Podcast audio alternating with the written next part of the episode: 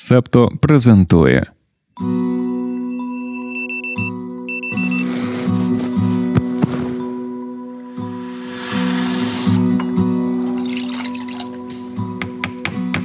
Понеділок, 9 жовтня 2023 року.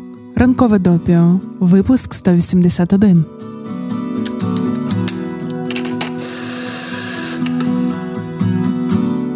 Доброго ранку. Пропонуємо розпочати з того, що обіцяли у п'ятницю. Хто з республіканців може стати новим спікером чи новою спікеркою Палати представників США? Рішення Маккарті більше не претендувати на цю посаду поклало початок конкурентній боротьбі за місце спікера. Тимчасово головує палатою Патрік Магенрі, представник Північної Кароліни. Сам політик не шукає підвищення, яким могло би стати постійне призначення на посаду спікера. Утім, якщо республіканська партія не зможе вгамувати своє магівське крило, щоб зібратися до кубки і разом підтримати якогось кандидата, то можливо МакГенрі таки доведеться висунути свою кандидатуру.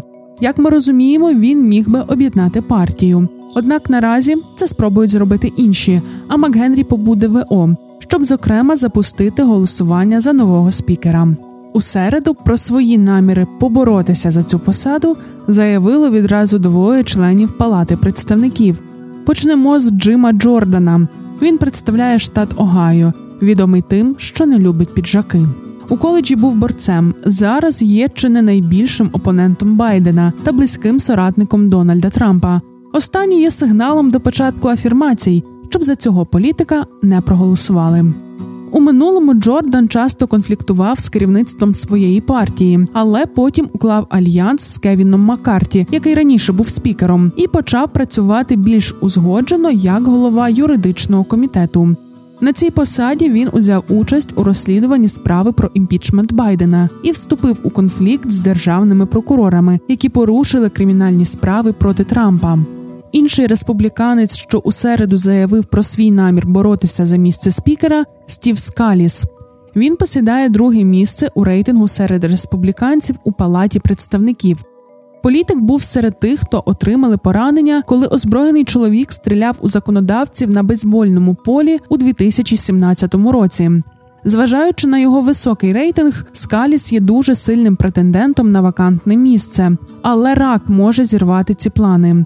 У вересні він оголосив, що почав агресивне лікування множиної мієломи. Це значно покращило його довгостроковий прогноз, але не розсіяло усіх сумнівів, які мали його колеги щодо спроможності Скаліса бути спікером. Серед його слабких місць фандрейзинг, збір коштів для партії. Напередодні виборів це суттєво знижує його привабливість в очах однопартійців. І Скалісу і Джордану все ще може бути важко отримати достатньо підтримки. Тож і для інших кандидатів та кандидаток залишаються можливості спробувати свої сили. Зокрема, Том Коул, який представляє Оклахому та є головою комітету з правил. Третій номер серед республіканців Том Емер з Міннесоти, Еліс Стефанік, яка представляє штат Нью-Йорк і є величезною фанаткою Трампівського руху Мага. Якщо справа дійде до протистояння Скаліса та Джордана, це буде змагання двох політиків, чиї позиції розташовуються правіше порівняно з попереднім спікером. Обидва чоловіки проголосували проти визнання перемоги президента Байдена у 2020 році.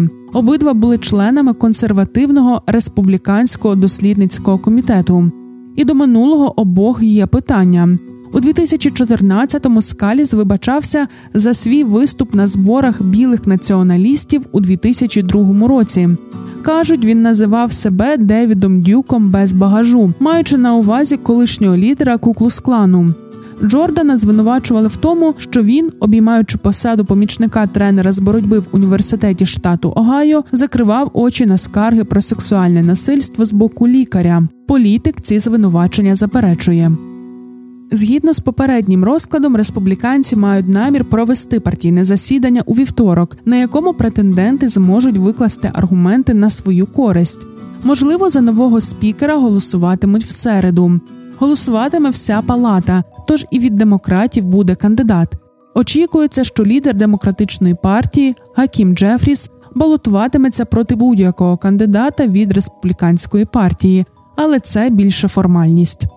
Для будь-кого з республіканців також непросто буде стати спікером.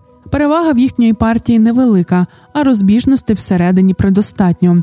Республіканці магівці чітко дали зрозуміти, що вони не підтримають спікера без запевнень, що їхні пріоритети, включаючи глибоке скорочення витрат і жорсткі імміграційні обмеження, будуть виконані.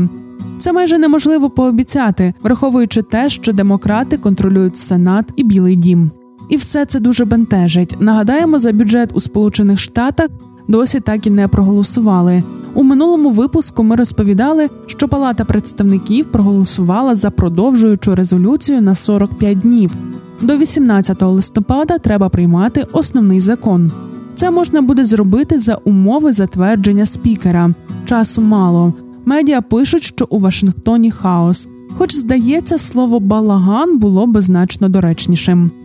Після того, як Макарті звільнили, всі представники роз'їхалися по своїх округах. Годинник тікає, скоро замаякує новий шатдаун, і невідомо, чи вдасться до того часу республіканцям дійти консенсусу. Знаєш, що іронічно, Макарті, щоб стати спікером, у січні погодився знизити процедурний поріг, щоб дозволити будь-якому члену палати оскаржити його роботу. Так Макарті і звільнили. Представниця республіканської партії Келі Армстронг заявила: цитуємо. Тому, хто збирається отримати мій голос, доведеться пояснити мені, як те, що сталося з Макарті, більше ніколи не повториться. Минулого тижня Reuters опублікували опитування, яке показало, що дві третини американців та американок вважають, що Вашингтонські політики не можуть відкинути свої партійні розбіжності, щоб виконувати свою роботу. Сьогодні, нарешті, знову зробимо стіки до ранкової кави доступними для всіх. Це означає, що для спільноти ми підготували якусь особливу історію про групові чати. Підписуйся на Patreon чи BuyMeACoffee, щоб дізнатися, чому виникли онлайн-бесіди на багато людей, які від них користь та шкода. А потім слухай ще інші випуски ранкового допіо повністю. Упс, цю частину можна послухати лише на Патреоні. Доєднуйтеся до спільноти, щоб отримати доступ.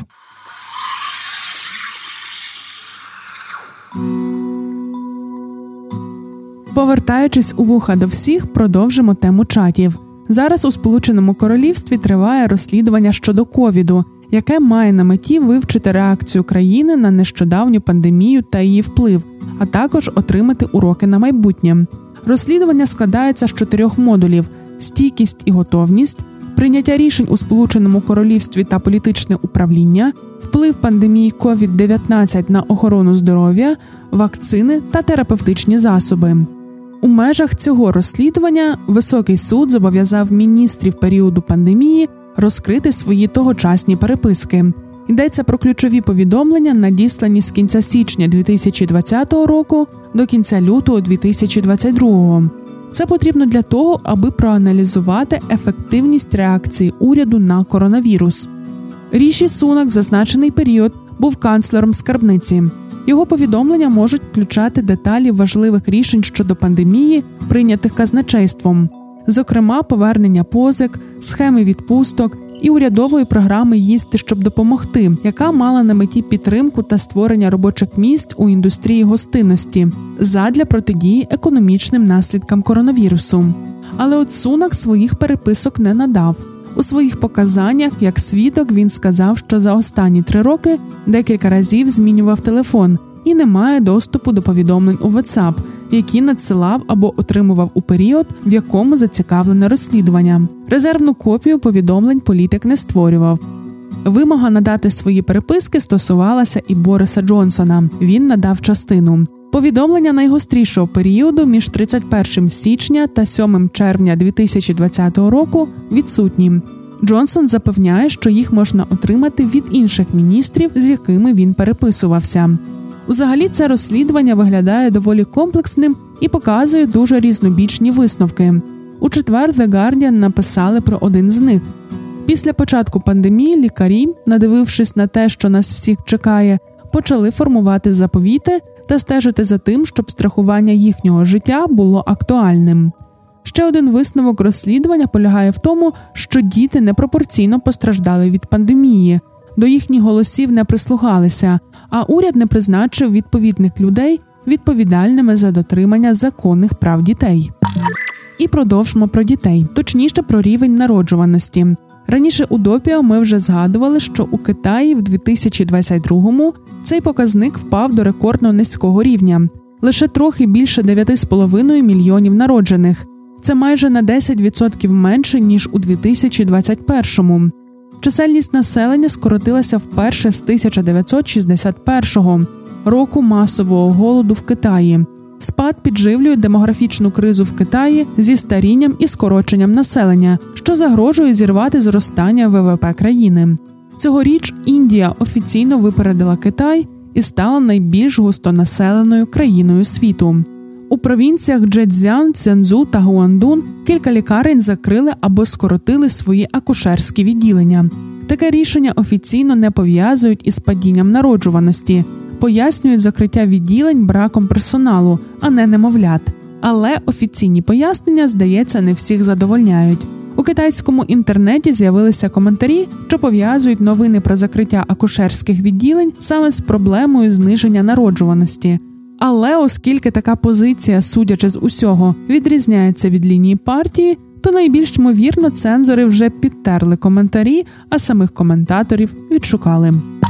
Дуже дивно, що цей подкаст називається ранковим допіо, а ми майже ніколи тут не розповідаємо про каву. Як часто ти її п'єш, куди діваєш відходи? От в австралійському Мельбурні, місті, що пишається своєю кавою, відходи від неї пробують додавати до цементу. Щороку в Австралії виробляють близько 83 тисяч тонн меленої кави та полови, побічних продуктів обсмажування та варіння кави. Більша частина кавових відходів потрапляє на сміттєзвалище. Там під час розкладання виділяється метан та кілька інших парникових газів. Тож зараз група вчених додає кавову гущу в бетон, роблячи його міцнішим та стійкішим. Згідно з дослідженням Мельбурзького королівського технологічного університету, яке опублікували минулого місяця, додавання кави зробило бетон на 30% міцнішим за контрольну партію. Нехай твоя ранкова кава або твій ранковий чай, бо ми знаємо, що ти не обов'язково п'єш каву, а можеш обмежуватися допіо лише у вигляді подкасту. Додадуть тобі щонайменше 30% міцності, щоб витримати цей понеділок. Перейдімо до останніх новин на сьогодні. Стіки до ранкової кави про події стисло.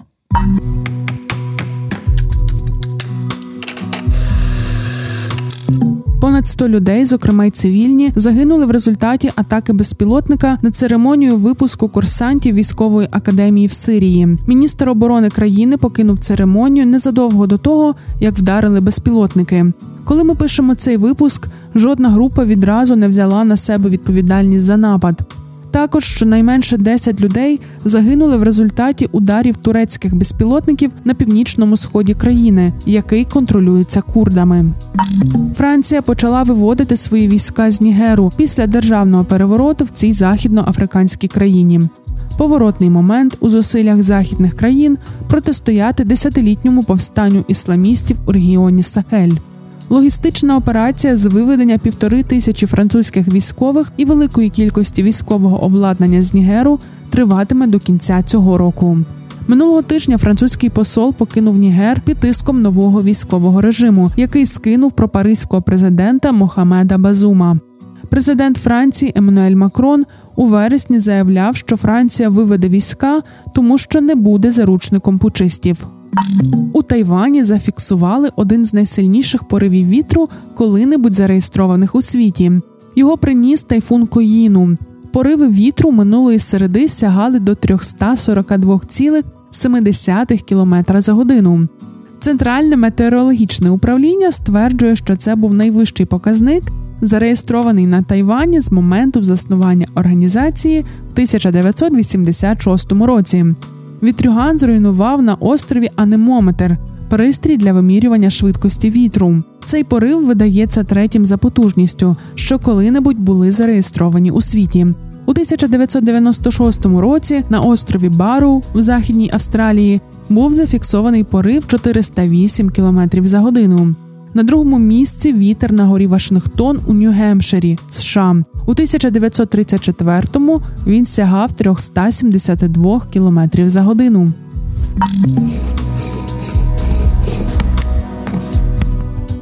Це був 181-й випуск ранкового допіо. Над ним працювали Дарина Заржицька, Сашко Монастирський, Ангеліна Паращина, Антон Ткачук, Тарас Галаневич, Марк Мостовий, Олег Левій та Аня Ткачук.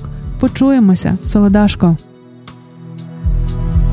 Ви прослухали подкаст Ранкове допіо. Шукайте септо в соцмережах, діліться враженнями та розповідайте іншим.